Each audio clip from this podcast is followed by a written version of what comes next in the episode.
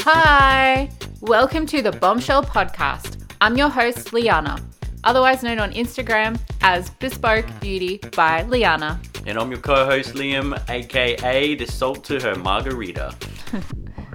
How are you today, Liam? I'm good, thank you. Very good.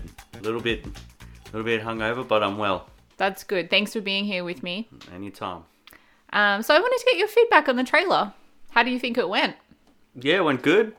Um, yeah, I hope it's everything you desire. Yeah, I thought it was Um, really good. yeah. Thank you for editing. No worries. How did you learn how to do that? Um, I worked on a lot of music in the past, and it it translates over to this pretty seamlessly. So, yeah, So you're self-taught? yes, lots of hours, and I've learned from others, other people. So, collectively, you know, videos, people, just over the years. Yeah, that's Yeah. really cool. Um, yeah, so how did you feel editing the podcast? Easy. Yeah, yeah, it was really um like watching you. It was really interesting. Um, it took. I feel like it took you like five minutes. Yeah, it was It only was- a short trailer, but yeah, it's, Yeah. I know what to do. So, Yeah, it was really um impressive. Yeah.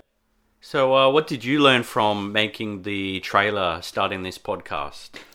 I would definitely recommend anyone that wants to make a podcast to do a trailer first. And yeah, it was interesting because I listened to a podcast just so happened right before I was planning on doing my podcast, and they suggested to do a trailer because you want to practice how you sound and get everything right before you start making the podcast. And you also might not like the way you sound, so it's a really good way to get ahead of that and know how to elevate your voice too. Yeah, it's a common problem. Um, people shocked when they hear their voice back. Yeah, They want to flip the desk That's understandable. and run out of the room. But, um, But we didn't need to do that because we're professionals. So, it's any more beginner um, pro tips? Beginner pro? Well, um, sit up straight and speak clearly. I think that's what I've learnt. Um, but yeah, and also just be prepared. Have a script. Write everything Yeah, down that you're planning on saying to save time. Yeah, and run through it as well. Yeah, so you're more confident. Now, I know you listen to other podcasts, um, like a lot. Uh, what What are some of your, your go tos that you could recommend for other people? Oh, um, I'm listening to the How to Run Your Business Like a Boss podcast, which is by Kristy Robinson, and she's my business coach. So shout out to Kristy. out. Um, yeah, and it's really awesome, really valuable information and super inspiring. So I love that. And they're also always broken down into like small 10 or 15 minute episodes. So um, it's really easy to listen to that, start your day out, and then get on with your day. Cool. Um, that's my favorite. And I also have um, in my industry, I have another favorite which comes out every Monday, and that is the Blondest podcast Yep. by the Dallas esthetician. And she's American, and um, she's got her own beauty salon or Medi Spa.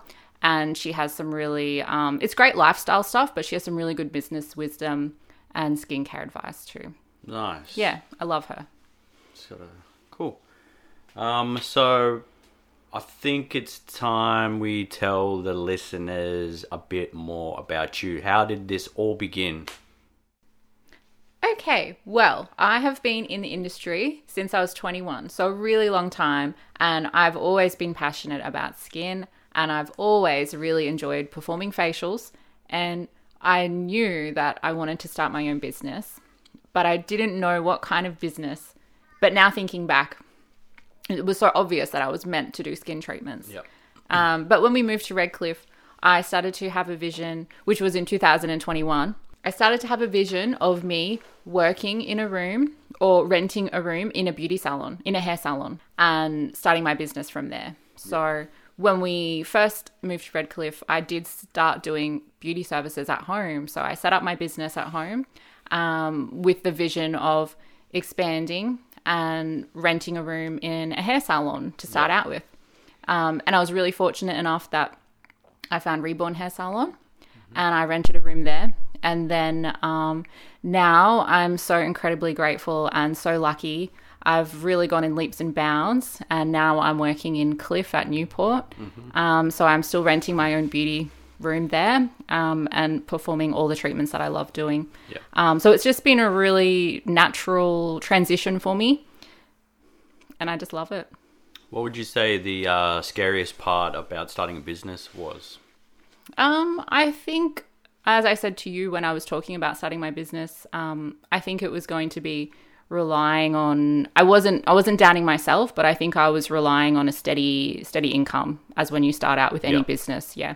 So that was the scariest part, but um, yeah, it, I made it through, and um, it was a challenge at first, but I wouldn't recommend. Like, I still had another job, so I wouldn't recommend anyone to just quit their their day job um, to follow their dreams. But eventually, after a couple of I think after like two or three months, then I, yeah, I actually went full time in my own business. So you just really have to take that leap of faith. And I always believed in myself and knew that I could do it.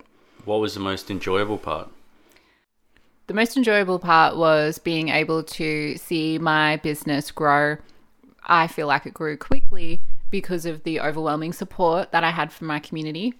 Um, I got lots of referrals, and word of mouth really helped me grow my business. And um, I really enjoyed just serving my community and the sense of freedom that you have with structuring your own business and picking what you want to do. Yeah. So, what are the key takeaways uh, from your journey? um, always believe in yourself and always plan and be organized and um, focus on customer service because um, customer service is just paramount to having a successful business.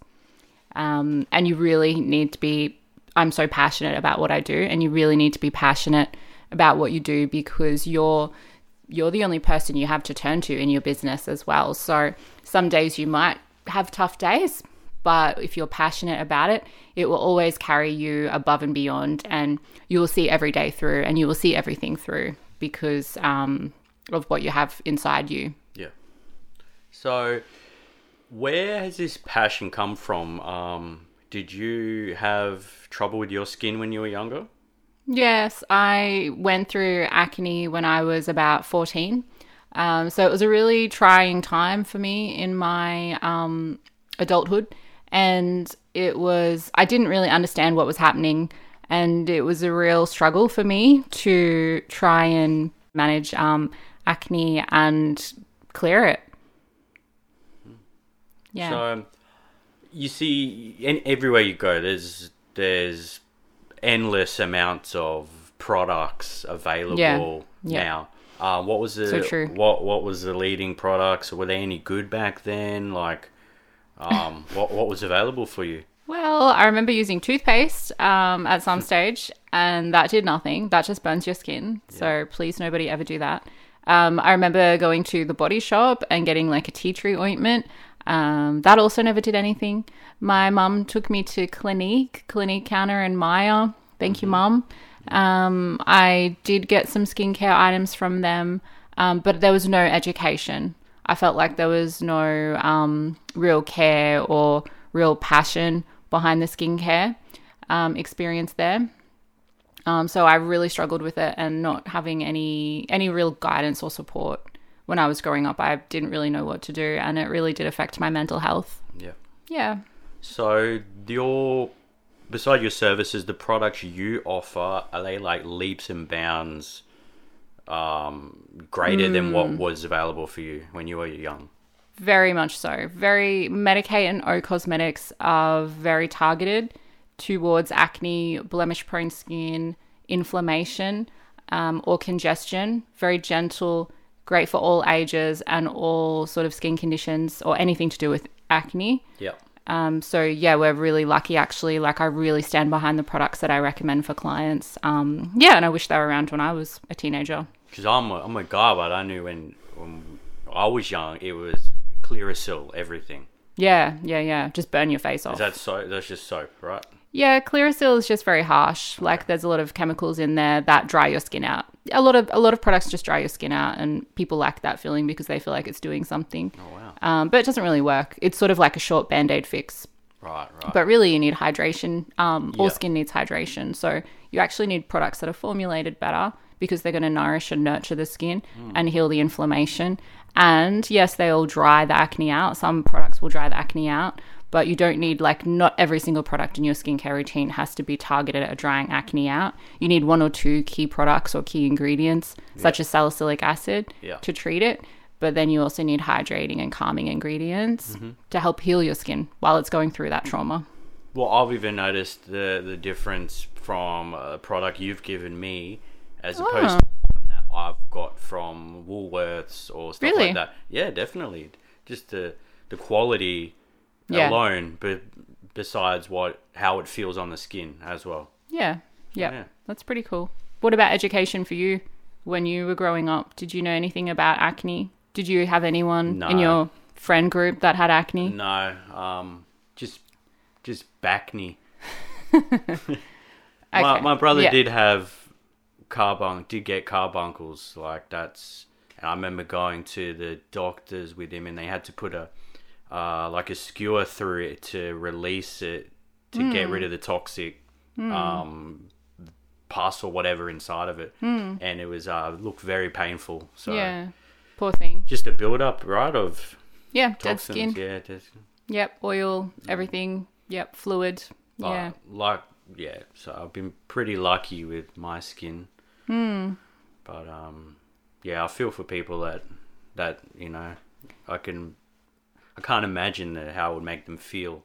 That's right. And it really is a big thing. And it affects 90% of people at some stage in their life. They'll experience acne. So um, they're definitely not alone. Yeah. Um, and it can be a really debilitating for your mental health. Um, so I totally understand that.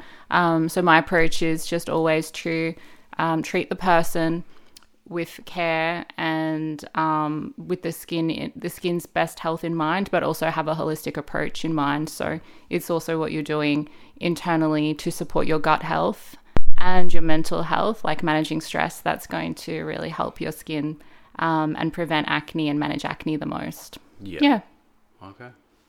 Cool. Thank you for the insightful information. Thank you for the questions. Okay, so that was the end of episode one.